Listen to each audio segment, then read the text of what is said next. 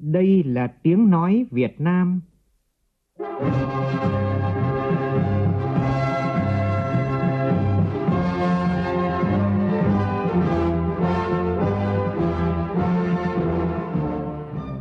là tiếng nói Việt Nam,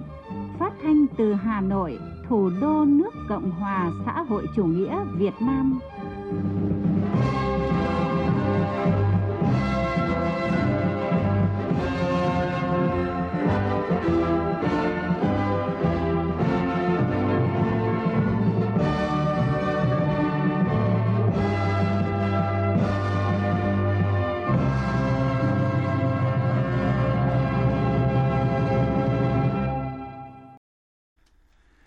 Kính chào quý vị và các bạn. Mời quý vị và các bạn nghe chương trình Thời sự trưa của Đài Tiếng Nói Việt Nam với những thông tin đáng chú ý sau.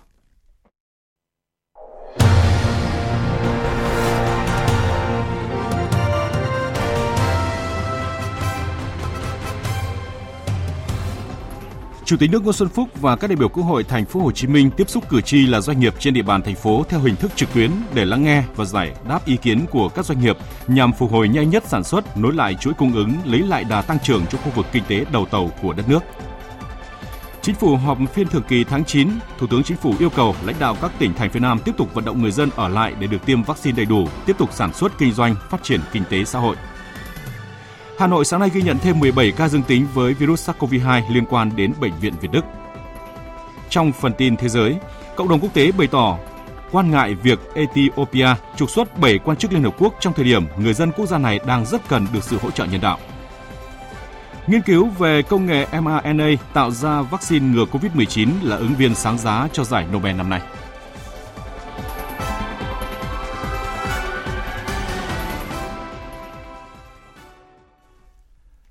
Bây giờ là nội dung chi tiết.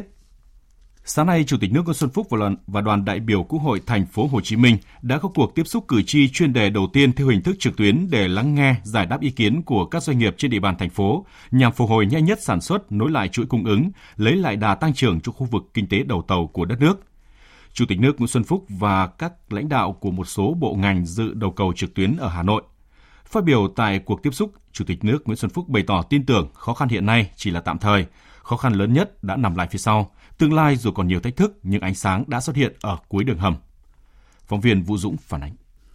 Đây là cuộc tiếp xúc cử tri chuyên đề đầu tiên của đoàn đại biểu Quốc hội thành phố Hồ Chí Minh với doanh nghiệp thành phố. Lực lượng sản xuất quan trọng đang có nhiều tâm tư, nguyện vọng, mong muốn được phản ánh tới các cơ quan quản lý nhà nước để tháo gỡ khó khăn vướng mắc cho doanh nghiệp. Buổi tiếp xúc cũng ghi nhận nhiều ý kiến đóng góp của các doanh nghiệp về phòng chống dịch COVID-19, nâng cao hiệu quả triển khai các gói ừ, hỗ trợ của chính phủ và thành phố đối với doanh nghiệp. Phát biểu tại buổi tiếp xúc, Chủ tịch nước Nguyễn Xuân Phúc chia sẻ với chính quyền, đồng bào doanh nghiệp thành phố Hồ Chí Minh về những đau thương mất mát của nhân dân thành phố do dịch COVID-19 gây ra.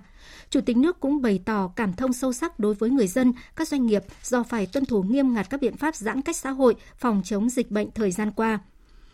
Thời gian qua đã có hàng trăm nghìn người nhiễm bệnh phải điều trị, gần 15.000 người đã tử vong, hàng nghìn trẻ em mồ côi, nhiều em mồ côi cả cha lẫn mẹ, hoàn cảnh hết sức thương tâm. Cùng với đó, hàng chục nghìn doanh nghiệp phải đóng cửa, giải thể và ngừng hoạt động. 9 tháng đầu năm 2021 đã có tới 90.300 doanh nghiệp dừng hoạt động. Riêng thành phố Hồ Chí Minh có gần 16.000 doanh nghiệp ngừng hoạt động và giải thể. GRDP của thành phố Hồ Chí Minh quý 3 năm 2021 là âm 24,39%, 9 tháng âm 4,98%. Đây là mức thấp nhất trong nhiều năm qua. Lực lượng lao động giảm trên 22% so với cùng kỳ, cho thấy khó khăn của doanh nghiệp trước nguy cơ thiếu hụt lao động là rất lớn. Bán lẻ hàng hóa giảm gần 18% so với cùng kỳ. Thu nhập sức mua của người dân và doanh nghiệp bị bào mòn thiệt hại rất lớn. Chủ tịch nước Nguyễn Xuân Phúc cho rằng trong bối cảnh hết sức khó khăn, cộng đồng doanh nghiệp của thành phố Hồ Chí Minh đã cùng đoàn kết, tương trợ lẫn nhau, nắm tay nhau vượt qua khó khăn, khó khăn nhất trong 35 năm đổi mới. Có thể nói tương lai dù còn nhiều thách thức, nhưng ánh sáng đã xuất hiện ở đoạn cuối đường hầm này. Những cơ hội kinh tế đang mở ra không chỉ bù đắp lại những mất mát đã qua, mà còn cơ hội lớn để bứt phá thời gian đến đảng nhà nước chính quyền thành phố trước hết là ngành tài chính thuế ngân hàng nhà nước và các bộ ngành của trung ương đang và sẽ tiếp tục kiểm soát hiệu quả dịch bệnh, từng bước nới dần giãn cách xã hội, giúp phục hồi phát triển kinh tế xã hội thành phố Hồ Chí Minh. Đặc biệt sẽ có một số chính sách cụ thể hỗ trợ cho doanh nghiệp trong bối cảnh khó khăn hiện nay, kể cả tài khóa, tiền tệ và những biện pháp thuận lợi khác. Chính vì thế mà hôm nay chúng ta có tổ chức cuộc gặp mặt này để chúng ta nghe kiến nghị của thành phố đồng thời các cấp các ngành của thành phố đặc biệt là của trung ương có mặt tại hồng đạo hội trường này sẽ trả lời những vấn đề đặt ra của các doanh nhân thành phố Hồ Chí Minh. Cảm ơn Chủ tịch nước và các đại biểu Quốc hội chia sẻ những khó khăn hiện nay. Ý kiến của cộng đồng doanh nghiệp thành phố Hồ Chí Minh đề xuất nhiều giải pháp gửi đến các cơ quan chức năng để hỗ trợ doanh nghiệp trong thời gian tới. Các doanh nghiệp thành phố Hồ Chí Minh cũng đề nghị cơ quan chức năng cần công bố công khai thông tin về chiến lược, kế hoạch và kịch bản phòng chống dịch COVID-19, đảm bảo đủ thông tin và tạo sự đồng thuận cao trong nhân dân và cũng là cơ sở để doanh nghiệp chủ động các hoạt động sản xuất kinh doanh. Sáng nay tại trụ sở Chính phủ, Thủ tướng Chính phủ Phạm Minh Chính chủ trì phiên họp Chính phủ thường kỳ tháng 9 để đánh giá tình hình kinh tế xã hội tháng 9 và 9 tháng năm nay, tình hình triển khai thực hiện nghị quyết số 01 của Chính phủ, các nhiệm vụ giải pháp phát triển kinh tế xã hội tháng 10 và các tháng còn lại của năm nay, xem xét các đề án xây dựng pháp luật và một số vấn đề quan trọng khác. Phóng viên Vũ Khuyên đưa tin. Tại phiên họp này, chính phủ đã nghe và thảo luận các nội dung về công tác phòng chống dịch COVID-19 trực tuyến với các địa phương để thảo luận sâu về các giải pháp thích ứng an toàn, linh hoạt và kiểm soát có hiệu quả với dịch bệnh. Tình hình kinh tế xã hội tháng 9 và 9 tháng năm 2021, các giải pháp trọng tâm trong những tháng cuối năm 2021 và thời gian tới về tình hình kinh tế xã hội tháng 9 và 9 tháng năm 2021 do ảnh hưởng nghiêm trọng của dịch bệnh COVID-19 đến hoạt động sản xuất kinh doanh, GDP quý 3 giảm 6,17%, kéo GDP tháng 9 năm 2021 đạt mức tăng 1,42% so với cùng kỳ, giữ vững ổn định kinh tế vĩ mô, kiểm soát lạm phát ở mức thấp nhất, các cân đối lớn của nền kinh tế được bảo đảm, thị trường tiền tệ tỷ giá ổn định, thanh khoản thị trường thông suốt. Sản xuất khu vực nông nghiệp vẫn là điểm sáng, tăng trưởng dương, giữ vai trò trụ đỡ của nền kinh tế, an ninh lương thực thực phẩm được bảo đảm, an sinh xã hội được đặc biệt quan tâm trong điều kiện dịch bệnh, đã có trên 18 triệu người được hỗ trợ với gần 15.000 tỷ đồng, đã ban hành chính sách hỗ trợ người lao động sử dụng lao động từ quỹ bảo hiểm thất nghiệp với kinh phí khoảng 38.000 tỷ đồng, xuất cấp 151.000 tấn gạo hỗ trợ cho người dân gặp khó khăn do dịch COVID-19, trật tự an toàn xã hội được bảo đảm, quốc phòng an ninh được giữ vững, đối ngoại được đẩy mạnh, đặc biệt là ngoại giao vaccine. Để thực hiện từng bước việc mở cửa trở lại nền kinh tế, bảo đảm hài hòa giữa mở cửa và an toàn dịch bệnh, Thủ tướng Phạm Minh Chính yêu cầu các bộ ngành địa phương, các cơ quan chức năng đặc biệt quan tâm tới vai trò lãnh đạo chỉ đạo của cấp ủy chính quyền các cấp, nhất là cơ sở, đề cao trách nhiệm người đứng đầu, củng cố phát triển hệ thống y tế, nhất là y tế cơ sở, sẵn sàng tăng cường y tế lưu động, đảm bảo người dân được tiếp cận y tế từ sớm từ xa từ cơ sở, không để dẫn đến quá tải hệ thống y tế và khủng hoảng y tế, hạn chế thấp nhất các ca tử vong. Thủ tướng nhấn mạnh, trong bối cảnh tình hình dịch bệnh hiện nay, chỉ có sự lựa chọn tối ưu, không có sự lựa chọn hoàn hảo. Từ yêu cầu công tác phòng chống dịch và phát triển kinh tế xã hội phải có lộ trình thích ứng an toàn, linh hoạt và kiểm soát hiệu quả dịch bệnh. Các ông chí căn cứ vào các quy định hiện hành tình hình cụ thể tại địa phương để mà xem xét cái việc ờ, mở cửa theo cái hướng dẫn của Bộ Y tế ờ, nhất là những nơi có vùng xanh. Thì các ông chí phải mở ra nhưng mà đấy, kiểm soát làm sao nó tốt ờ, để cho nhân dân được sản xuất, nhân dân được đi lại. Còn khi ra ngoài vùng xanh thì lại phải có cái kiểm soát về y tế theo quy định. Thì cái này các ông chí phải rất linh hoạt. Thực hiện các cái biện pháp y tế, chúng ta vẫn phải phòng là chỉ là là là rất là cơ bản là chiến lược và quyết định trong lúc mà mình chưa có độ bao phủ vaccine. Thủ tướng chỉ rõ, trong thực hiện tiêm chủng phải có cách làm khoa học, phải có sự ưu tiên cho địa bàn đối tượng, những nơi có nguy cơ lây nhiễm cao, các biện pháp y tế thì phải dựa trên ba trụ cột chính. Các cái biện pháp y tế thì các ông chí vẫn phải cái ba cái trụ cột mà chúng ta đã khẳng định đấy. Cách ly là một, xét nghiệm là hai, rồi điều trị chăm sóc là ba. Đã cách ly thì phải hẹp nhất nhưng mà phải chặt và ngăn nghèo và kiểm soát thật tốt cái này nhưng mà ở diện hẹp nhất có thể. Thế còn uh, xét nghiệm là phải thần tốc khoa học hợp lý và hiệu quả. Cái trụ cột thứ ba về điều trị thì phải phân loại chăm sóc điều trị từ sớm từ xa từ ngay tại cơ sở để cho cái người bị nhiễm không bị chuyển nặng và không dẫn đến tử vong.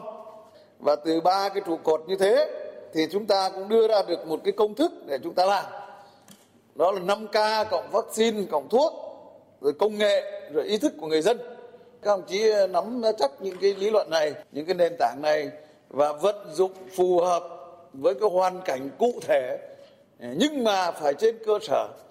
các cái hướng dẫn chung, tránh cái ách tắc cục bộ, tránh cái cát cứ. Cái này cần phải rút kinh nghiệm rất là nhiều. Thủ tướng cũng lưu ý các địa phương tuyên truyền vận động hỗ trợ người lao động ở các thành phố lớn sớm ổn định cuộc sống, không di chuyển ồ ạt. Trường hợp người dân, người lao động quyết tâm rời thành phố, các khu công nghiệp, các khu chế xuất về quê, các tỉnh, thành phố thực hiện tốt các biện pháp y tế, tổ chức việc đưa đón có trật tự an toàn, không gây ách tắc. Đi liền với đó là thực hiện đồng bộ các giải pháp hỗ trợ cần thiết, bảo đảm an sinh xã hội, đời sống ổn định của người dân.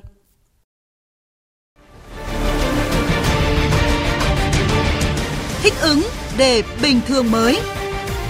Thích ứng để bình thường mới.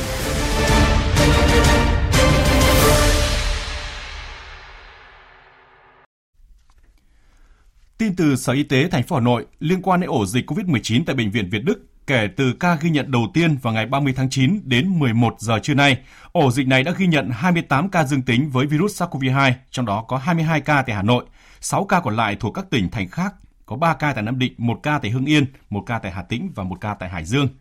Thống kê ban đầu cho thấy có gần 5.000 người tại 30 quận huyện thị xã của thành phố Hà Nội đều có người đến khám điều trị tại bệnh viện Hữu nghị Việt Đức kể từ ngày 15 tháng 9 đến nay. Cục Quản lý khám chữa bệnh Bộ Y tế cũng có công văn đề nghị Ủy ban nhân dân thành phố và Sở Y tế thành phố Hà Nội hỗ trợ công tác phòng chống dịch bệnh cho bệnh viện Việt Đức. Ngành chức năng dự kiến sẽ đưa trên 1.000 người nhà có liên quan đi cách ly tập trung tại huyện Thạch Thất. Đối với nhân viên y tế thì phải thực hiện giãn cách, bố trí khách sạn để ăn nghỉ theo nguyên tắc là một cung đường hai điểm đến.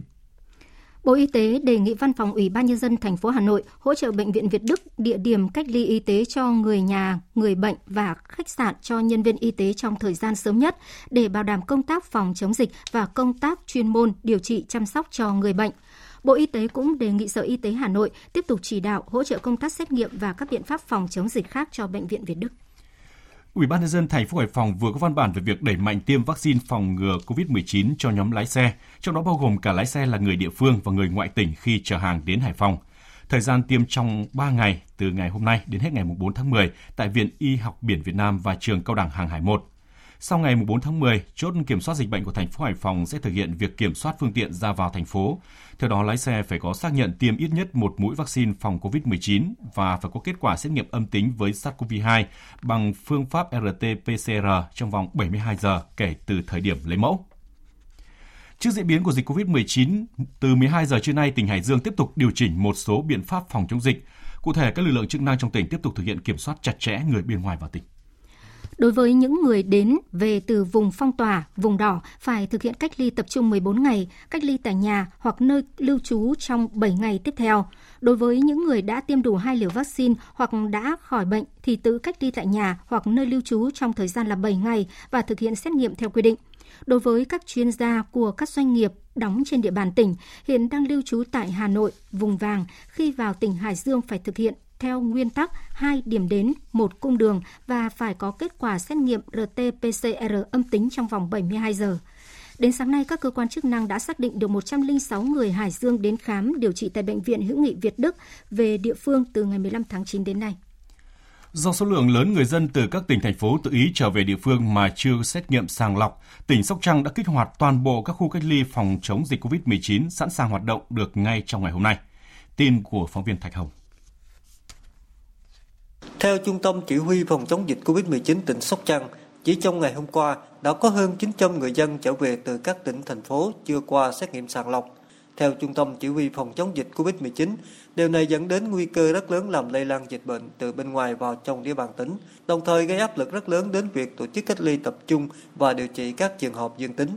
Ông Trần Văn Lâu, Chủ tịch Ủy ban Nhân dân tỉnh, chỉ huy trưởng Trung tâm Chỉ huy Phòng chống dịch COVID-19 tỉnh Sóc Trăng yêu cầu các địa phương khẩn trương chỉ đạo kích hoạt lại toàn bộ các khu cách ly tập trung, khu điều trị F0 không triệu chứng để sẵn sàng tiếp nhận cách ly đối với công dân tỉnh Sóc Trăng trở về từ các tỉnh, thành phố. Đồng thời tiến hành thành lập ngay các khung quản lý, điều hành các khu cách ly tập trung, khu điều trị F0 không triệu chứng để sẵn sàng hoạt động được ngay trong ngày hôm nay, 2 tháng 10. Thưa quý vị và các bạn, ngay trong ngày hôm qua, ngày đầu tiên thành phố Hồ Chí Minh nới lỏng giãn cách xã hội, nhiều phường xã của thành phố đã gấp rút triển khai công tác chi trả gói hỗ trợ đợt 3 cho người dân gặp khó khăn bị ảnh hưởng bởi dịch COVID-19. Thống kê sơ bộ đến chiều qua đã có 60.327 người dân được nhận hỗ trợ. Phản ánh của Minh Thắm, phóng viên thường trú tại thành phố Hồ Chí Minh. Theo thống kê sơ bộ, chỉ trong ngày đầu tiên triển khai, phường 17 quận Phú Nhuận đã chi trả cho hơn 1.600 người trong tổng số 6.055 trường hợp được duyệt. Để làm được điều này, bà Nguyễn Thị Thanh Trâm, Chủ tịch Ủy ban Nhân dân phường 17 quận Phú Nhuận cho biết. Mình phải cử lực lượng đi ờ, đến từng tổ, vừa kiểm tra chứng minh nhân dân, vừa kiểm tra cái danh sách để cho ký nhận xác nhận. Đồng thời ờ, phường cũng áp dụng cái ờ, phần mềm của thành phố về để báo cáo, làm đồng bộ ba cái như vậy thì à, phường phân công ở đây một tổ là bốn người và bây giờ mình chi để dễ nhất á, thì mình sẽ chi cuốn chiếu theo tổ mình đi một cái tuyến đó là một tổ luôn cho nó gọn thì à, phường dự kiến là sẽ từ à, 5 tới 7 ngày là hoàn thành. Còn tại phường 5 quận 3, khoảng 2 giờ chiều ngày 1 tháng 10, người dân trong hẻm 373 đường Nguyễn Đình Chiểu có chung niềm vui khi được cán bộ phường tới tận nhà để trao tiền hỗ trợ đợt 3. Bà Nguyễn Thị Thanh Loan, một người dân ở trọ trong con hẻm này rất xúc động bởi sau nhiều tháng ngóng trông gói hỗ trợ 1 và 2 nhưng không được duyệt thì đến đợt 3 này bà và con gái đã nhận được tiền hỗ trợ. Hai mẹ con mướn nhà trọ ở có hai mẹ con thôi cho nên mỗi một người một triệu là được 2 triệu. Nhận được tiền á là trong lòng tôi rất là vui, vui mà nước mắt tôi trào ra luôn. Tôi là thợ giấc sổ, bị thất nghiệp từ lúc mà mùa dịch đó tới giờ đó nhiều khi cần quá mà mượn người này mượn người kia mùa này thì mượn rất là khó khăn Ủy ban Nhân dân phường 5 quận 3 lại chọn phương án cử các cán bộ đến từng hộ để chi trả tiền nhằm đảm bảo an toàn phòng chống dịch. Ông Dương Minh Hải, Chủ tịch Ủy ban Nhân dân phường 5 quận 3 cho biết. Hiện nay thì phường cũng trao được 1.570 ờ, trên 7.679 ờ, trường hợp, tỷ lệ được 20,4%. Còn về phương thức trao đó thì hiện nay phường trao qua phần mềm cái app của ờ, công ty phần mềm Quang Trung thì như vậy tiến độ cũng tương đối nhưng mà do mấy bữa nay là mưa nên là cũng tranh thủ là ban đêm. Anh em cũng ờ, sắp xếp để đi. Lúc nào mưa tạnh là phải ờ, tập trung giải quyết ngay.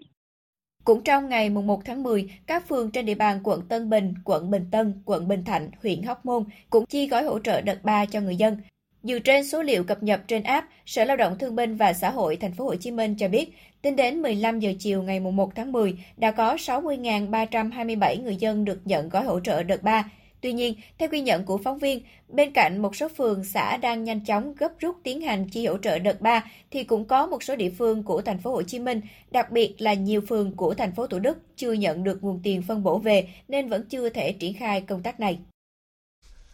Tại Cần Thơ, trong hai ngày hôm qua và hôm nay, Bệnh viện Hoàn Mỹ Cửu Long trao tặng 500 túi thuốc an sinh cho bệnh nhân mắc COVID-19 đã điều trị khỏi đủ điều kiện để xuất viện. Tin của phóng viên Hồng Phương, thường trú tại khu vực đồng bằng sông Cửu Long.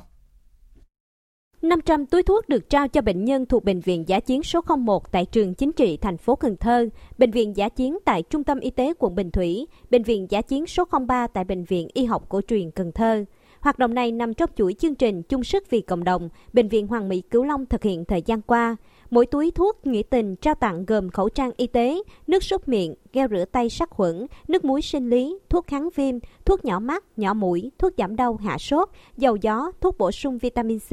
và thuốc bổ sung các loại vitamin khác, kèm hướng dẫn sử dụng. Tổng kinh phí chương trình hơn 100 triệu đồng các địa phương phải công bố danh sách sinh phẩm xét nghiệm test kháng nguyên nhanh đã được cấp phép. Đây là đề nghị mới nhất của Bộ Y tế gửi tới Sở Y tế các tỉnh, thành phố về việc tăng cường công tác xét nghiệm SARS-CoV-2. Bộ Y tế đề nghị Sở Y tế các địa phương phối hợp với các đơn vị liên quan trên cơ sở hệ thống sẵn có, thành lập duy trì công bố trên website của Sở Y tế số điện thoại đường dây nóng để tiếp nhận và xử lý thông tin kết quả tự xét nghiệm test kháng nguyên nhanh dương tính của cơ quan, đơn vị và người dân trên địa bàn đồng thời công bố trên website của Sở Y tế, phương tiện thông tin đại chúng, danh sách sinh phẩm xét nghiệm test kháng nguyên nhanh đã được Bộ Y tế cấp số đăng ký, cấp giấy phép nhập khẩu tại Việt Nam và danh sách các nhà thuốc, cơ sở kinh doanh trên trang thiết bị y tế có cung cấp các sinh phẩm này trên địa bàn để cơ quan, đơn vị và người dân dễ tiếp cận sử dụng hiệu quả. Bộ Y tế đề nghị tại các khu vực nguy cơ rất cao, nguy cơ cao, chỉ đạo các đơn vị liên quan phải xét nghiệm toàn bộ người dân trên địa bàn 3 lần trong 7 ngày, ưu tiên sử dụng xét nghiệm kháng nguyên nhanh để bóc tách ngay các trường hợp F0 nhằm cách ly nguồn lây nhiễm và điều trị kịp thời, ưu tiên sử dụng xét nghiệm test kháng nguyên nhanh.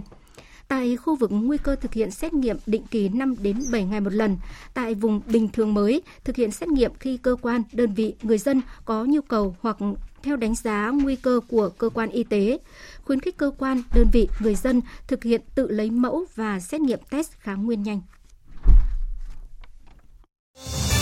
Thời sự VOV, nhanh, tin cậy, hấp dẫn. Chương trình thời sự trưa xin được chuyển sang các tin kinh tế đáng chú ý. Theo báo cáo tăng trưởng kinh tế trong quý 3 năm nay của ngân hàng United Overseas, một trong những ngân hàng hàng đầu tại Singapore, tăng trưởng kinh tế Việt Nam trong quý 3 đang có sự chững lại do làn sóng dịch bệnh COVID-19 thứ tư. Tuy nhiên, báo cáo cũng khẳng định sự sụt giảm này chỉ mang tính tạm thời và kinh tế Việt Nam sẽ tiếp tục đạt tốc độ tăng trưởng nhanh chóng trong cuối năm nay và đầu năm sau. Tin của Cộng tác viên Anh Thư. Theo báo cáo, trong quý 3, tăng trưởng GDP của Việt Nam chỉ đạt mức 1,5%, thấp hơn so với cùng kỳ năm ngoái. Tuy nhiên, dòng vốn đầu tư trực tiếp nước ngoài vẫn tăng lên tới hơn 22 tỷ đô la Mỹ, cao hơn so với cùng kỳ năm ngoái. Điều này khẳng định niềm tin mạnh mẽ của các nhà đầu tư vào khả năng phục hồi và phát triển kinh tế của Việt Nam. Báo cáo cũng dự đoán trong thời gian tới, khi tình hình dịch bệnh tiến triển tích cực cùng với việc đẩy nhanh tốc độ tiêm chủng đại trà, kinh tế Việt Nam có thể đạt mức 7% trong quý tư năm nay và sẽ bắt đầu trở lại tốc độ tăng trưởng bình thường khoảng 7,5% vào năm sau. Agribank là ngân hàng dẫn đầu về giảm số tiền lãi cho khách hàng bị ảnh hưởng bởi dịch COVID-19. Theo số liệu của Ngân hàng Nhà nước vừa công bố, Ngân hàng Nông nghiệp và Phát triển Nông thôn Agribank giảm số tiền lãi cho khách hàng tổng cộng hơn 4.700 tỷ đồng, với tổng khoản nợ được giảm lãi suất hơn 1 triệu tỷ đồng cho trên 3 triệu khách hàng. Theo đánh giá, Agribank cùng các ngân hàng thương mại thời gian qua đã tích cực triển khai nhiều giải pháp hỗ trợ về tín dụng, giảm lãi suất cho vay bằng chính nguồn lực của ngành ngân hàng nhằm tháo gỡ khó khăn cho sản xuất kinh doanh, góp phần kiểm soát lạm phát, duy trì ổn định kinh tế vĩ mô, hỗ trợ tăng trưởng kinh tế. Trước đó, để hỗ trợ người dân và doanh nghiệp ổn định đời sống, phát triển sản xuất kinh doanh, Agribank đã chủ động miễn giảm các loại phí dịch vụ và lãi suất cho vay với tổng số tiền là 7.000 tỷ đồng trong năm nay, đồng thời triển khai các gói cho vay hỗ trợ vốn lãi suất cho các nhóm khách hàng với quy mô gần 300.000 tỷ đồng. Thưa quý vị và các bạn, người nghèo càng thêm khó, đây là thực tế đáng lo ngại sau đợt dịch COVID-19 bùng phát phức tạp và dai dẳng. Chính vì vậy, ngay từ khi nới lỏng giãn cách, các địa phương đã nhanh chóng chóng ra soát nắm bắt nhu cầu kịp thời giải ngân vốn vay đến các hộ nghèo và hộ cận nghèo. Tiếp thêm nguồn vốn cũng có nghĩa là tiếp thêm nguồn lực quan trọng để người nghèo có thể tạo sinh kế, sống ổn định cuộc sống sau dịch bệnh. Ghi nhận thực tế này tại tỉnh Khánh Hòa, một trong những điểm nóng về dịch bệnh trong suốt những tháng vừa qua. Nhiều tháng nay, dịch bệnh chẳng mấy ai trong làng đi nơi khác làm thuê. Thêm một ngày nhàn rỗi, thêm một nỗi lo thiếu đói. Tuy nhiên, gia đình chị Cao Thị Hòa ở thôn Lỗ Gia, huyện Diên Khánh, tỉnh Khánh Hòa lại thoát được nỗi lo ấy. Ngày nào chị cũng có việc để làm, chăm bảy con bò và cả vườn xoài 50 cây. Đây trở thành sinh kế chính cho cả gia đình. Để có được công việc ổn định như hiện tại là nhờ trước đây, chị Hòa được vay vốn của Ngân hàng Chính sách Xã hội dành cho hộ nghèo. Chị Cao Thị Hòa cho biết. Mình nhờ bà mình càng đi ăn, đau bệnh thì mình đâu ai đã đi làm mướn được. Thứ hai nữa thì mình lỡ có kẹt thì thì mình cũng có con nghĩ hai cái gì đó thì mình bung ra. Nếu không có vốn, có lẽ nhiều gia đình ở thôn Lộ Gia, xã Suối Tiên sẽ khó có được sinh kế, đó là trồng trọt và chăn nuôi ngay tại làng. Cũng vì lý do này, trưởng thôn Lỗ Gia, Cao Thị Kẹm, ngay khi nới lỏng giãn cách xã hội, đã kịp thời giả soát nắm bắt nhu cầu vay vốn của từng hộ. Tổ vay vốn trong thôn gồm 58 hộ, tất cả đều là đồng bào Rắc Lai, nhiều người không biết chữ. Chị Kẹm còn phải lo hết mọi thủ tục vay vốn cho người dân. Gặp mặt bà con thường xuyên, rồi những người nào người ta cố gắng thực sự, người ta cố gắng người ta làm ăn, thì người ta có nguyện vọng thì phải làm hồ sơ nâng vốn cho người ta. Nhờ cách làm này mà trên địa bàn tỉnh Khánh Hòa trong tháng 9 vừa qua, khi vừa nới lỏng giãn cách, nguồn vốn từ các kênh tín dụng tiếp tục được chuyển đến các gia đình đang rất cần vốn để sản xuất trở lại. Tính chung từ đầu năm đến nay, riêng Ngân hàng Chính sách Xã hội vốn giải ngân cho các hộ nghèo, hộ cận nghèo, hộ mới thoát nghèo ở tỉnh Khánh Hòa đã trên 280 tỷ đồng.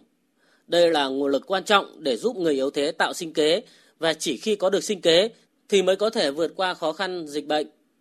Ông Nguyễn Văn Cường, Phó Giám đốc Ngân hàng Chính sách Xã hội tỉnh Khánh Hòa cho biết. Chúng tôi cũng đã kịp thời tổ chức triển khai cái hoạt động giao dịch tại các cái địa bàn xã và ngay trong cái tháng 9 vừa qua À, Ngân hàng Chính sách Xã hội cũng đã triển khai trên 130 điểm giao dịch xã trên tổng số 136 và sẽ phân đấu rằng là những nơi nào đủ điều kiện an toàn chúng tôi sẽ tổ chức triển khai ngay. Ngoài ra, để tháo gỡ khó khăn cho khách hàng vay vốn chịu ảnh hưởng bởi dịch bệnh COVID-19, Ngân hàng Chính sách Xã hội tỉnh Khánh Hòa cũng đã chủ động phối hợp với chính quyền địa phương, các tổ chức chính trị xã hội nhận ủy thác, nắm bắt diễn biến dịch bệnh tại từng địa bàn, mức độ ảnh hưởng, thiệt hại của khách hàng vay vốn để thực hiện các giải pháp hỗ trợ kịp thời như gia hạn nợ, điều chỉnh kỳ hạn trả nợ, cho vay vốn bổ sung, xử lý nợ bị rủi ro. Một thông tin về lĩnh vực giáo dục rất đáng quan tâm. Kết thúc đợt xác nhận nhập học theo kết quả xét tuyển bằng điểm thi trung học phổ thông, nhiều trường đại học đã tuyển đủ chỉ tiêu và tổ chức nhập học cho tân sinh viên.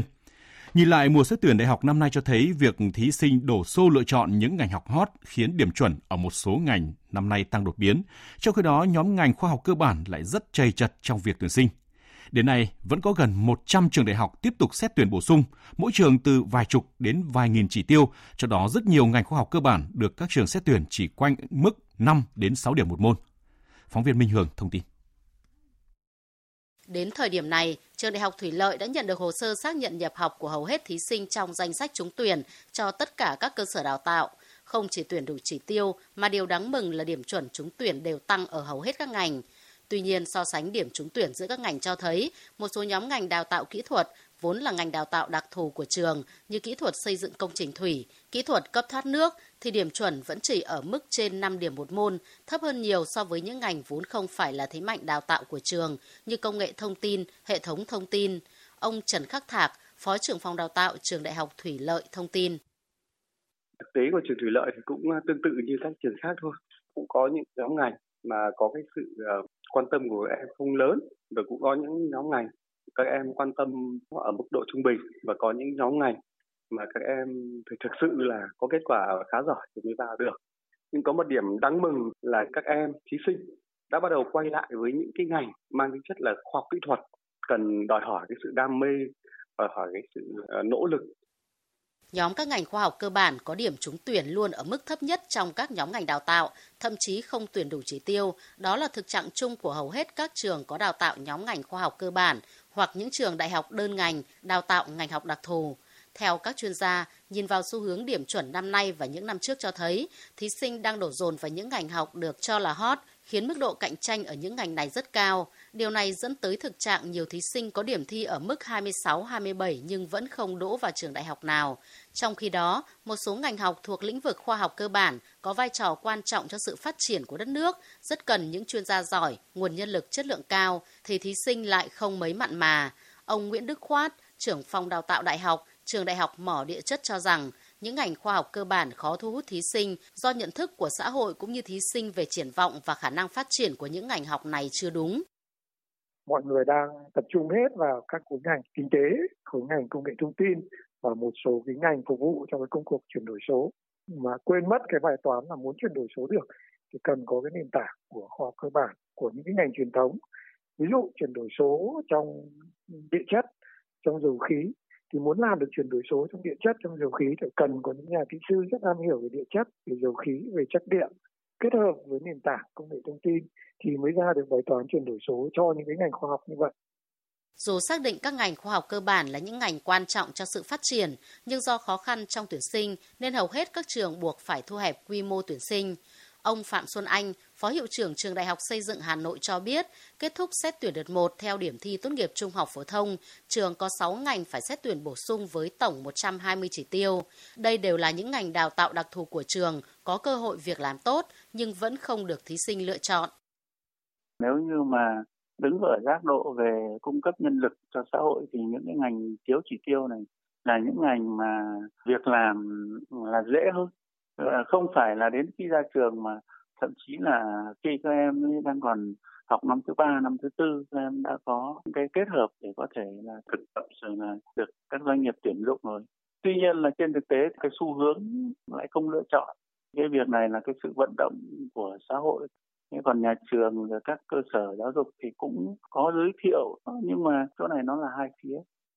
Một số chuyên gia cho rằng, mặc dù nhiều ngành trong nhóm ngành khoa học cơ bản đang có nhu cầu lớn, thu nhập cũng rất tốt, nhưng việc đào tạo khắt khe cùng môi trường làm việc có thể vất vả hơn là những nguyên nhân dẫn đến sự mất cân đối khi thí sinh lựa chọn ngành nghề. Khi thí sinh đổ xô vào những ngành hot mà bỏ qua những ngành thuộc về khoa học cơ bản, sẽ gây nên tình trạng thiếu hụt nguồn nhân lực chất lượng cao và ảnh hưởng lớn đến mục tiêu phát triển bền vững trong một vài năm tới. Vì thế, các cơ quan quản lý nên có quy hoạch tổng thể về nhu cầu nguồn nhân lực của các ngành nghề và những dự báo về sự biến động của nhu cầu nhân lực trong tương lai. Từ đó công khai cho xã hội thí sinh biết để lựa chọn, tránh đổ xô vào những ngành hot rồi lại không tìm được việc làm sau khi tốt nghiệp. Còn bây giờ là thông tin thời tiết chiều và đêm nay. Tâm Dự báo Khí tượng Thủy văn Quốc gia cho biết, đêm hôm qua và sáng sớm nay, ở khu vực Tây Bắc và Việt Bắc, khu vực Tây Nguyên và Nam Bộ đã có mưa rào và rông, cục bộ có mưa to. Dự báo do ảnh hưởng của hội tụ gió lên đến mực 5.000m nên từ nay đến đêm ngày mai ở khu vực Tây Bắc, Việt Bắc, các tỉnh từ Thanh Hóa, Nghệ An tiếp tục có mưa rào và rông với lượng mưa phổ biến trong khoảng từ 30 đến 60 mm trong 24 giờ. Riêng ở Lai Châu, Lào Cai, Yên Bái, Hà Giang, Tuyên Quang có nơi trên 80 mm. Thời gian mưa tập trung vào đêm và sáng. Do ảnh hưởng của rãnh áp thấp có trục ở khoảng 11 đến 14 độ vĩ Bắc nên chiều và đêm nay ở khu vực Nam Trung Bộ, Tây Nguyên và Nam Bộ có mưa rào và rông, cục bộ có mưa vừa mưa to với lượng mưa phổ biến trong khoảng từ 30 đến 60 mm. Trong mưa rông có khả năng xảy ra lốc, xét, mưa đá và gió giật mạnh. Nguy cơ cao xảy ra lũ quét, sạt lở đất tại khu vực vùng núi và ngập úng cục bộ tại các vùng trũng thấp ven sông.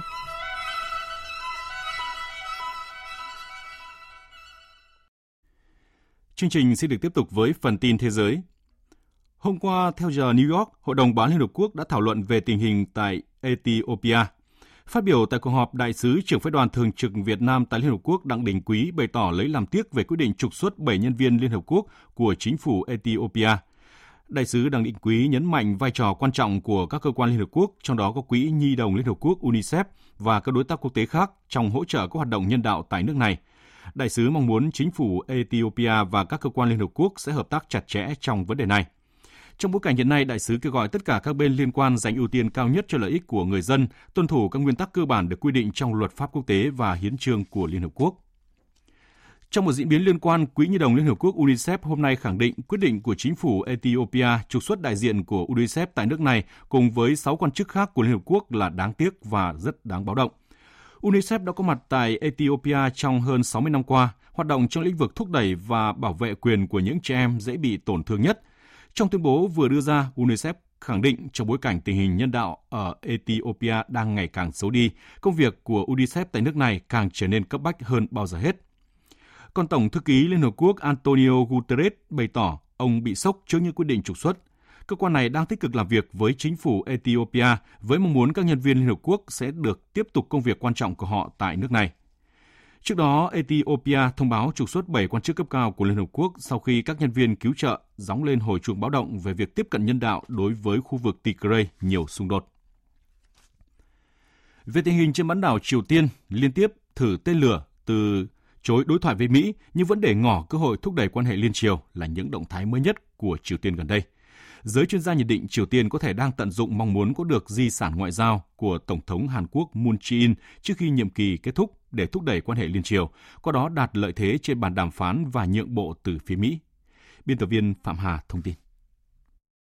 Hàng loạt các vũ khí hiện đại được Triều Tiên trình làng trong các đợt thử nghiệm gần đây, trong đó có vụ phóng thử đầu tiên tên lửa siêu thanh mới Hoa Sông 8. Đây là loại vũ khí tinh vi mà quân đội Mỹ và Nga cũng đang phát triển. Trong tuyên bố tại khóa họp Đại hội đồng Liên Hợp Quốc tuần trước, Đại sứ Triều Tiên tại Liên Hợp Quốc Kim Song khẳng định quyền phát triển chương trình vũ khí để phòng vệ của nước này.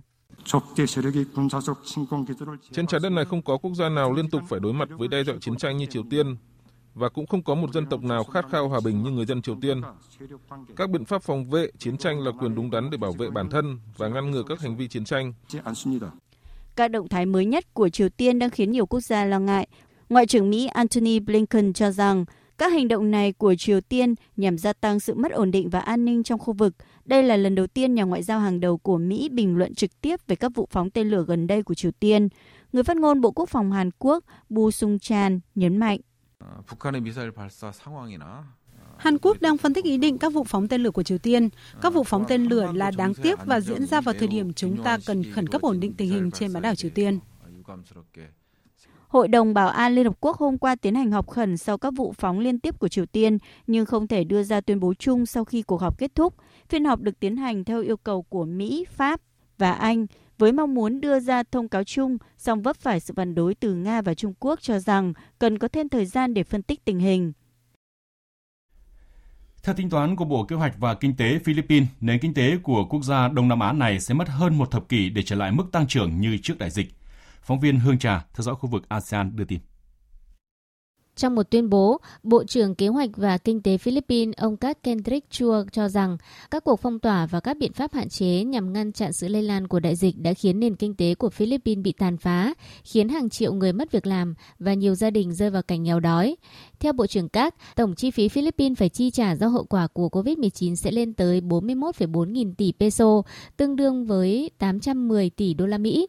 Con số này cao gấp đôi tổng sản phẩm quốc nội của Philippines vào năm 2020 mà Ngân hàng Thế giới ước tính là 361,5 tỷ đô la Mỹ. Bộ trưởng Philippines cho rằng những tổn thất có thể được cảm nhận trong vòng từ 10 đến 40 năm tới và các thế hệ tiếp theo của Philippines sẽ phải gánh chịu hậu quả này. Các nguồn thu từ tiêu dùng, đầu tư và thuế sẽ khó phục hồi khi các quy tắc về giãn cách xã hội ngăn cản các lĩnh vực chính chẳng hạn như du lịch và nhà hàng khôi phục các hoạt động trở lại hoàn toàn. Bệnh tật, tử vong, gián đoạn học tập cũng có khả năng gây ảnh hưởng vĩnh viễn đến tương lai của Philippines.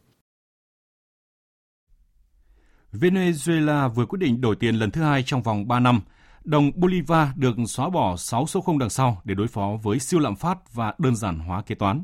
Hiện hệ thống ngân hàng của Venezuela đã hoạt động bình thường sau một giờ ngưng hoạt động khi chuyển đổi sang mệnh giá tiền mới. Lạm phát hàng năm của Venezuela khoảng hơn 1.700%. Chính phủ Venezuela đổ lỗi cho các lệnh trừng phạt của Mỹ là nguyên nhân gây ra những khó khăn cho nền kinh tế nước này. Ngày 4 tháng 10 tới đây sẽ mở màn mùa giải Nobel năm nay với sự kiện công bố giải Nobel y học. Tiếp đó là các giải Nobel vật lý, hóa học, văn học và hòa bình. Giải Nobel kinh tế được công bố cuối cùng vào ngày 11 tháng 10. Công trình nghiên cứu về công nghệ mRNA tạo ra vaccine ngừa COVID-19 được coi là ứng cử viên sáng giá nhất cho giải Nobel năm nay. Đến nay, vaccine đã tạo ra bằng công nghệ mRNA đã được tiêm cho hơn 1 tỷ người trên khắp thế giới trong cuộc chiến chống lại đại dịch COVID-19. Công ty dược phẩm Merck vừa thông báo sẽ xin cấp phép tại Mỹ cho thuốc uống dạng viên có tên là Monopiravir dùng để điều trị COVID-19 sau khi thuốc này được chứng minh làm giảm gần một nửa nguy cơ nhập viện và tử vong ở người nhiễm COVID-19 trong thử nghiệm lâm sàng. Nếu được cấp phép, đây sẽ là loại thuốc kháng virus đường ống đường uống đầu tiên dùng để điều trị cho các bệnh nhân mắc COVID-19. Sau Mỹ, Merck cũng dự định sẽ tiếp tục xin cấp phép với loại thuốc này trên phạm vi toàn cầu. Hiện giới khoa học đang đặt ra rất nhiều kỳ vọng Monopiravir có thể trở thành một loại thuốc quan trọng trong nỗ lực toàn cầu chống lại đại dịch. Sự ra đời của một loại thuốc kháng virus đường uống an toàn, giá cả phải chăng về hiệu quả sẽ là một bước tiến vượt bậc trong cuộc chiến chống lại dịch bệnh này. Mặc dù vậy, giới chuyên gia vẫn cảnh báo ngay cả khi đã được phê duyệt thì thuốc mới này cũng nên được dùng để bổ trợ sau khi người dân đã tiêm phòng các loại vaccine ngừa COVID-19 có hiệu quả cao. Giám đốc Trung tâm Phát triển Vaccine của Bệnh viện Nhi Texas, tiến sĩ Peter Hotes cho biết. Tôi vẫn khá lo lắng về tình hình dịch bệnh, cả ở Mỹ và trên toàn cầu. Chúng tôi vẫn đang ghi nhận ở mức 2.000 ca tử vong mỗi ngày. Nhiều ca tử vong trong số này có thể ngăn ngừa nhờ tiêm chủng. Và vì vậy, chúng tôi vẫn đang tiếp tục tăng tốc chiến dịch bao phủ vaccine. Chắc chắn loại thuốc mới này sẽ là công cụ đắc lực nữa cho chúng ta trong cuộc chiến chống đại dịch. Song theo quan điểm của tôi, vẫn cần cẩn trọng, không nên coi đó là một phép màu vì dẫu sao, nó vẫn không thể thay thế cho chiến dịch tiêm chủng trên toàn thế giới. Nước Nga có đám cưới hoàng gia đầu tiên sau hơn một thế kỷ. Đại công tước George Mikhail Ovik Romanov cử hành hôn lễ với vị hôn thê người Italia là Victoria Bettaniri tại cố đô Saint Petersburg. Tổng hợp của phóng viên Đài Tiếng Nói Việt Nam tại Liên bang Nga.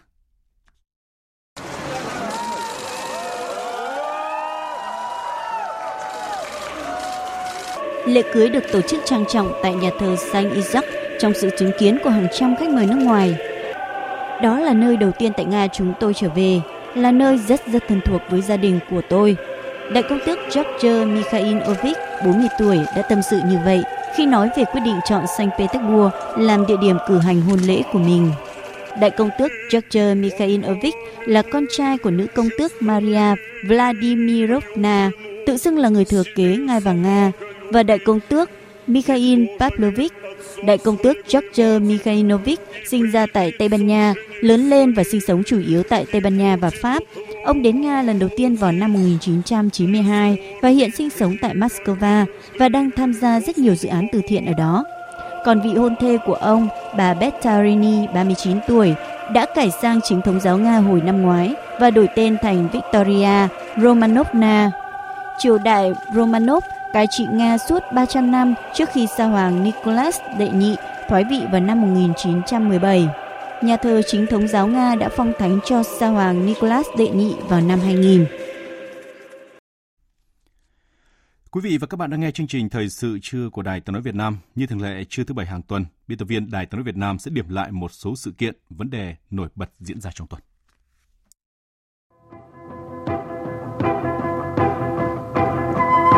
Chào quý vị và các bạn. Cuộc sống bình thường mới đang dần trở lại ở nhiều địa phương, đặc biệt là với người dân thành phố Hồ Chí Minh. Từ ngày 1 tháng 10 này, nhịp sống của thành phố đã dần trở lại sau hàng trăm ngày thực hiện giãn cách xã hội. Không còn hình ảnh những rào chắn, những dây răng mắc khắp nơi. Cũng rất là vui, cũng, à, cũng à, cảm ơn phố cũng đã, đã hỗ trợ có những chỉ định thật là sát sao, thật là đúng à, thời điểm để à, cho anh em trong ngành nói riêng và cũng như là tất cả các ngành nghề trong xã hội nói chung có cái cuộc sống nó dễ thở hơn, nó được hoạt động trở lại. Không phải vì có riêng tôi mà hình như tất cả mọi người rất phấn khởi mong muốn làm sao cho dịch nó qua đi là ai nó, nó sẽ trở về cái nề nếp về bình thường cũ. Thì à, nhịp sống bây giờ thì người dân trở lại bình thường rồi. Thì nói chung là là mọi người cũng thoải mái giống như ngày giải phóng ấy. Nhưng mà tất nhiên là ai giữ bình để đảm bảo cho là phòng chống cái dịch cho nó được tốt như thành phố.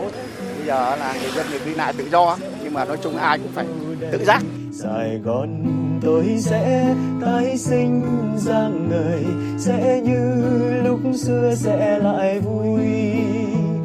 bình tân có vấp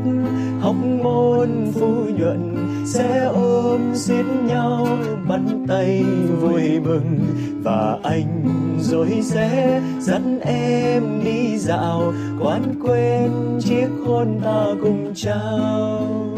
Cùng với thành phố Hồ Chí Minh, nhiều tỉnh thành phố khác đang kiểm soát tốt dịch cũng đã có những lộ trình nới lỏng trên nguyên tắc triển khai từng bước thận trọng, chặt chẽ, chắc chắn theo phương châm an toàn là trên hết, an toàn tới đâu, mở cửa tới đó, mở cửa thì phải an toàn.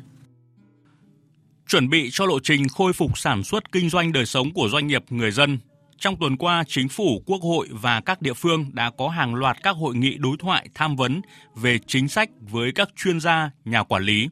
Trong đó, ngày 26 tháng 9, Thủ tướng Chính phủ Phạm Minh Chính chủ trì hội nghị trực tuyến với cộng đồng doanh nghiệp và các địa phương về các giải pháp tiếp tục hỗ trợ doanh nghiệp trong bối cảnh đại dịch COVID-19. Người đứng đầu chính phủ cho biết các đại biểu dự hội nghị đã ủng hộ chủ trương của chính phủ là chuyển trạng thái từ không Covid sang thích ứng an toàn, linh hoạt, kiểm soát có hiệu quả dịch COVID-19. Và chính phủ đang xây dựng khẩn trương hướng dẫn tạm thời để thực hiện chủ trương này. Thủ tướng cho biết chính phủ đang cùng Quốc hội đồng hành với doanh nghiệp trên tinh thần ba không và năm thật. Ba không là không nói không, không nói khó, không nói có mà không làm. Năm thật là nghĩ thật, nói thật, làm thật, hiệu quả thật, nhân dân và doanh nghiệp được thụ hưởng thành quả thật. Cũng trong tuần, Chủ tịch Quốc hội Vương Đình Huệ đã chủ trì tọa đàm tham vấn chuyên gia kinh tế xã hội với sự tham dự của các chuyên gia trong lĩnh vực và các chuyên gia đến từ các tổ chức quốc tế. Tiếp đó là làm việc trực tuyến với đoàn đại biểu cấp cao Hội đồng Kinh doanh Mỹ ASEAN – Chủ tịch Quốc hội nêu rõ, hiện nay Việt Nam đang chuyển hướng về chiến lược phòng chống dịch theo hướng sống chung, an toàn và thích ứng với virus SARS-CoV-2. Việt Nam mong muốn các doanh nghiệp tiếp tục chia sẻ các kinh nghiệm thực tiễn tốt nhất của thế giới, ứng phó với đại dịch, vừa đảm bảo kiểm soát tốt dịch bệnh, cân bằng được các lợi ích về y tế với lợi ích về kinh tế xã hội khác nhằm phục hồi phát triển kinh tế bền vững. Trong điều kiện dịch bệnh đang diễn biến phức tạp và tác động nặng nề lên nhiều mặt của đời sống xã hội, ảnh hưởng đến việc làm, đời sống, thu nhập của người lao động và hoạt động sản xuất kinh doanh, Chính phủ đã ban hành nghị quyết về chính sách hỗ trợ người lao động và người sử dụng lao động bị ảnh hưởng bởi đại dịch COVID-19 từ quỹ bảo hiểm thất nghiệp. Việc thực hiện hỗ trợ phải đơn giản, kịp thời, đúng đối tượng, công khai, minh bạch và hiệu quả, không áp dụng đối với đối tượng tự nguyện không nhận hỗ trợ. Dịch COVID-19 bùng phát lần thứ tư và những đợt giãn cách xã hội kéo dài đã tác động mạnh đến nền kinh tế. Lần đầu tiên kể từ khi Việt Nam tính và công bố GDP quý từ năm 2000 đến nay, GDP quý giảm sâu kỷ lục. Quý 3 năm 2021 giảm âm 6,17%. Tuy nhiên, vẫn có những tín hiệu tích cực, triển vọng vào cuối năm. Đó là sau 5 tháng liên tiếp nhập siêu, cán cân thương mại đổi chiều đã xuất siêu 500 triệu đô la Mỹ trong tháng 9 vừa qua. Cùng với các địa phương hoạt động trở lại trong trạng thái bình thường mới là động lực để phục hồi, thúc đẩy tăng trưởng kinh tế xã hội của năm nay. Sự kiện làm nức lòng người hâm mộ thể thao trong tuần. Đội tuyển bóng đá nữ Việt Nam đã đánh bại Tajikistan 7-0 ở trận thứ hai bảng B vòng loại giải bóng đá nữ châu Á 2022. Đội tuyển nữ Việt Nam đã giành vé vào vòng chung kết với vị trí nhất bảng. Hai trận đấu ở Tajikistan được xem là cơ hội cho tuyển nữ Việt Nam làm nóng để chuẩn bị cho giấc mơ xa hơn,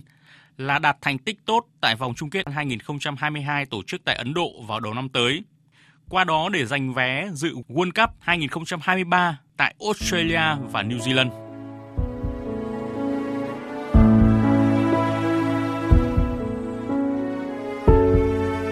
Điểm tuần xin được kết thúc bằng câu chuyện về lễ cưới trực tuyến vô cùng xúc động nhưng đầy ấm áp của nữ điều dưỡng, cô dâu Đỗ Thị Ngọc Diệp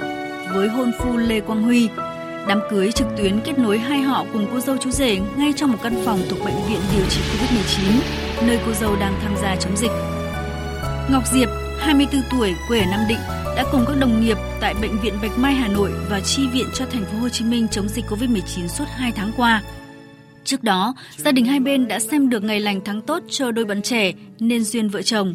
Dù điều kiện dịch bệnh khó khăn không cho phép tổ chức đông đủ, đám cưới trực tuyến của cô dâu Ngọc Diệp và chú rể Quang Huy cũng đã diễn ra trang trọng, ấm cúng với sự chứng kiến chúc mừng của quan viên hai họ cùng các y bác sĩ tuyến đầu nơi cô dâu đang sát cánh cùng họ đẩy lùi dịch bệnh COVID-19.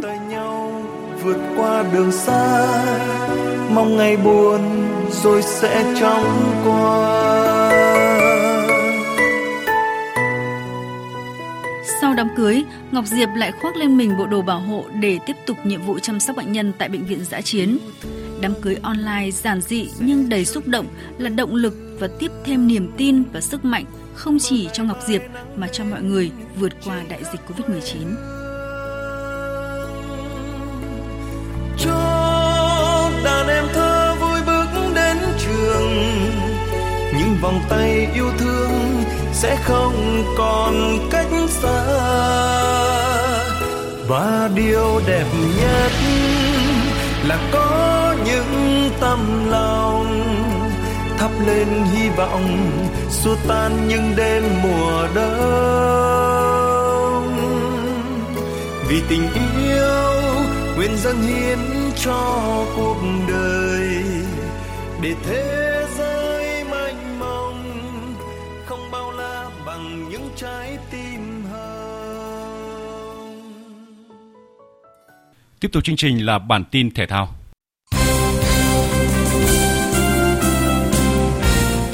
Thưa quý vị và các bạn, sau khi có mặt tại các tiểu vương quốc Ả Rập Thống Nhất, tối mùng 1 tháng 10, đội tuyển Việt Nam bước vào buổi tập đầu tiên tại Syria để chuẩn bị cho trận đấu quan trọng gặp tuyển Trung Quốc trong khuôn khổ vòng loại thứ ba FIFA World Cup 2022 khu vực châu Á Do đặt chân tới các tiểu vương quốc Ả Rập thống nhất từ sáng sớm nên thầy trò huấn luyện viên Park Hang-seo có thời gian nghỉ ngơi hồi phục thể trạng. Bên cạnh đó, sự thay đổi về không gian và môi trường cũng giúp tâm lý các cầu thủ trở nên hứng khởi hơn sau chuỗi ngày dài tập luyện khép kín tại Hà Nội. Mặc dù chênh lệch múi giờ 3 tiếng cũng như điều kiện thời tiết nóng ẩm hơn so với ở Việt Nam, nhưng điều này không phải là trở ngại đối với đội tuyển bởi các cầu thủ đã có dịp làm quen với sự khác biệt này khi từng tập huấn và thi đấu tại Dubai ở vòng loại thứ hai hồi tháng 6 vừa qua. Trong buổi tập đầu tiên của đội tuyển, huấn luyện viên Park Hang-seo không đặt nặng vấn đề rèn chiến thuật. Sau phần khởi động, các cầu thủ được chia nhóm đá bóng nhỏ nhằm xả năng lượng và lấy lại nhịp vận động. Các cầu thủ mới trở lại sau chấn thương như Đình Trọng, Thành Trung, Tiến Dũng đều hoàn thành khối lượng bài tập. Trả lời phỏng vấn trước buổi tập, thủ môn Trần Nguyên Mạnh chia sẻ cảm xúc của mình sau 2 năm được trở lại khoác áo đội tuyển quốc gia. Cảm nghĩ của em hiện tại thì em cảm thấy là mình ờ, rất tự tin và sau 2 năm thì mình đã được gọi lại đội tuyển thì đây cũng là một cái vinh dự cũng như là động lực để em ờ, cố gắng ờ, thể hiện được bản bản thân mình khá là lâu em mới trở lại đội tuyển thì em nghĩ là em sẽ cố gắng thể hiện được cái bản lĩnh và cũng như là cái được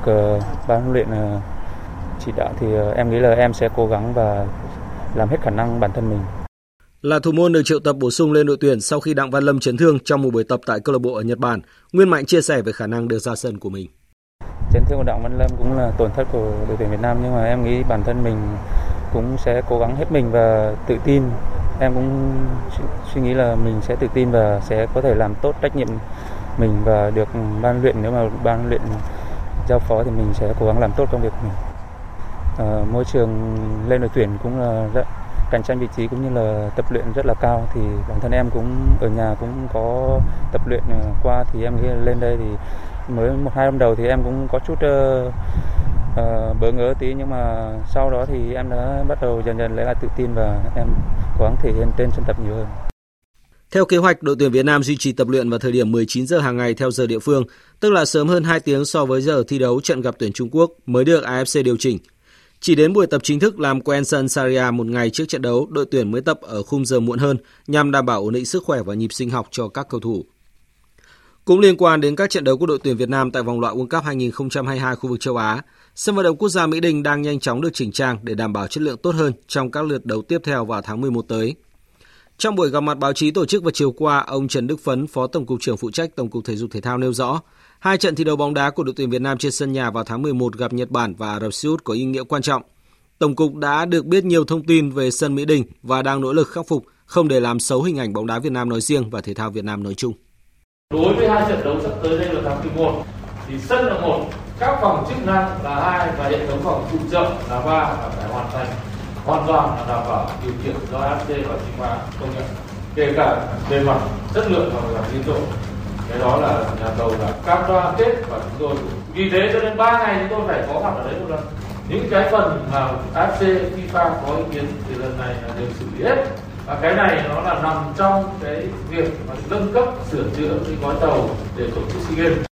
Về phía ban quản lý sân, ông Nguyễn Trọng Hổ, giám đốc khu Liên hợp Thể thao Quốc gia Mỹ Đình cho biết. Chúng ta biết là Mỹ Đình đã làm được 19 năm thì các cái phòng ốc thì cơ bản nó xuống cấp rất nhiều. Nhưng mà với cái sự ờ, quyết liệt của bộ trưởng cũng như là thứ trưởng chỉ đạo rất quyết liệt đã có những cuộc họp và chỉ đạo là tất cả các phòng ốc đấy phải được sửa chữa ngay cũng như là giao cho ban miền Trung đã chuẩn bị sửa chữa cái SEA Games thì làm sao một cách nhanh nhất để sửa chữa cái phòng đấy để đảm bảo cái trận bóng đá vào uh, ngày 11 tháng 11 và ngày 16 tháng 11 này phải đảm bảo được các phòng này phải đủ tiêu chuẩn. Các cái phòng của trọng tài, phòng của vận động viên, các cái phòng của ban tổ chức cũng như là cái phòng va phải đảm bảo được đúng tiêu chuẩn của AFC. Tháng 9 vừa qua, các thành viên của đội tuyển Australia đã phàn nàn về chất lượng mặt sân Mỹ Đình. AFC cũng cho biết nhiều hạng mục của sân xuống cấp không đáp ứng đủ những tiêu chí đặt ra cho các trận đấu quốc tế. Trong khi đó, liên quan đến thông tin, phía câu lạc bộ Hải Phòng muốn đăng cai hai trận đấu vào đầu năm 2022 của đội tuyển Việt Nam. Ông Trần Đức Phấn cho biết chưa nhận được công văn xin đăng cai, nhưng về cơ bản, Tổng cục Thể dục Thể thao ủng hộ việc Hải Phòng đề nghị tổ chức trận đấu. Dự báo thời tiết Bắc Bộ và khu vực Hà Nội nhiều mây có mưa rào và rông vài nơi, riêng khu vực vùng núi và Trung Du, chiều tối và đêm có mưa rào và rông rải rác, cục bộ có mưa vừa, mưa to, gió nhẹ. Trong mưa rông có khả năng xảy ra lốc, xét và gió giật mạnh, nhiệt độ từ 23 đến 33 độ. Khu vực từ Thanh Hóa đến Thừa Thiên Huế, khu vực từ Đà Nẵng đến Bình Thuận có mây, phía Bắc Chiều nắng, chiều tối có mưa rào và rông vài nơi, đêm không mưa. Phía Nam có mưa vài nơi. Riêng chiều tối và tối có mưa rào và rông rải rác. Cục bộ có mưa vừa, mưa to, gió nhẹ. Trong mưa rông có khả năng xảy ra lốc, xét và gió giật mạnh. Nhiệt độ từ 24 đến 34 độ. Tây Nguyên và Nam Bộ nhiều mây có mưa rào và rông vài nơi, riêng chiều và đêm có mưa rào và rông rải rác, cục bộ có mưa vừa, mưa to, gió nhẹ. Trong mưa rông có khả năng xảy ra lốc, xét và gió giật mạnh, nhiệt độ từ 24 đến 33 độ. Tiếp theo là dự báo thời tiết biển. Vịnh Bắc Bộ, vùng biển từ Quảng Trị đến Quảng Ngãi không mưa, tầm nhìn xa trên 10 km, gió đông đến đông nam cấp 3, cấp 4 vùng biển từ Bình Định đến Ninh Thuận, vùng biển từ Bình Thuận đến Cà Mau, vùng biển từ Cà Mau đến Kiên Giang có mưa rào và rông rải rác. Trong mưa rông có khả năng xảy ra lốc xoáy và gió giật mạnh. Tầm nhìn xa trên 10 km, giảm xuống từ 4 đến 10 km trong mưa, gió Tây Nam cấp 3, cấp 4. Khu vực Bắc Biển Đông, khu vực quần đảo Hoàng Sa thuộc thành phố Đà Nẵng có mưa rào vài nơi, tầm nhìn xa trên 10 km, gió Đông đến Đông Nam cấp 4 khu vực giữa và Nam Biển Đông, khu vực quần đảo Trường Sa, tỉnh Khánh Hòa và Vịnh Thái Lan có mưa rào và rông rải rác. Trong mưa rông có khả năng xảy ra lốc xoáy và gió giật mạnh. Tầm nhìn xa trên 10 km, giảm xuống từ 4 đến 10 km trong mưa, gió Tây Nam cấp 3, cấp 4. Vừa rồi là phần tin dự báo thời tiết, bây giờ chúng tôi xin tóm lược một số tin chính vừa phát. Tiếp xúc cử tri là doanh nghiệp thành phố Hồ Chí Minh sáng nay, Chủ tịch nước Nguyễn Xuân Phúc khẳng định Đảng, Nhà nước và chính quyền thành phố trước hết là ngành tài chính, thuế, ngân hàng nhà nước và các bộ ngành trung ương đang và sẽ tiếp tục kiểm soát hiệu quả dịch bệnh, từng bước nới lỏng dần giãn cách xã hội, giúp phục hồi kinh tế thành phố Hồ Chí Minh. Chủ trì phiên họp chính phủ thường kỳ tháng 9, Thủ tướng Phạm Minh Chính nhấn mạnh từ yêu cầu công tác phòng chống dịch và phát triển kinh tế xã hội phải có lộ trình thích ứng an toàn, linh hoạt và kiểm soát hiệu quả dịch bệnh – Thủ tướng cũng lưu ý các địa phương tuyên truyền vận động hỗ trợ người lao động ở các thành phố lớn sớm ổn định cuộc sống, không di chuyển ồ ạt. Theo Sở Y tế thành phố Hà Nội, tính đến 11 giờ trưa nay, ổ dịch COVID-19 tại bệnh viện Hữu nghị Việt Đức đã có 28 ca mắc, trong đó có 22 ca tại Hà Nội. Theo hãng tin AFP, những người tiên phong trong công nghệ mRNA dùng để tạo ra các loại vaccine ngừa COVID-19 của các hãng dược phẩm Moderna và Pfizer-BioNTech là ứng cử viên sáng giá cho giải y học hoặc hóa học năm nay. Những vaccine được tạo ra bằng công nghệ mRNA đã được tiêm cho hơn 1 tỷ người trên khắp thế giới trong cuộc chiến chống lại căn bệnh đã cướp đi sinh mạng của hơn 4,8 triệu người. Phần tóm lược những tin chính cũng đã kết thúc chương trình thời sự trưa nay của Đài Tiếng nói Việt Nam. Chương trình do các biên tập viên Đức Hưng, Thu Hòa, Thanh Trường biên soạn và thực hiện với sự tham gia của kỹ thuật viên Hồng Thanh, chịu trách nhiệm nội dung Nguyễn Vũ Duy.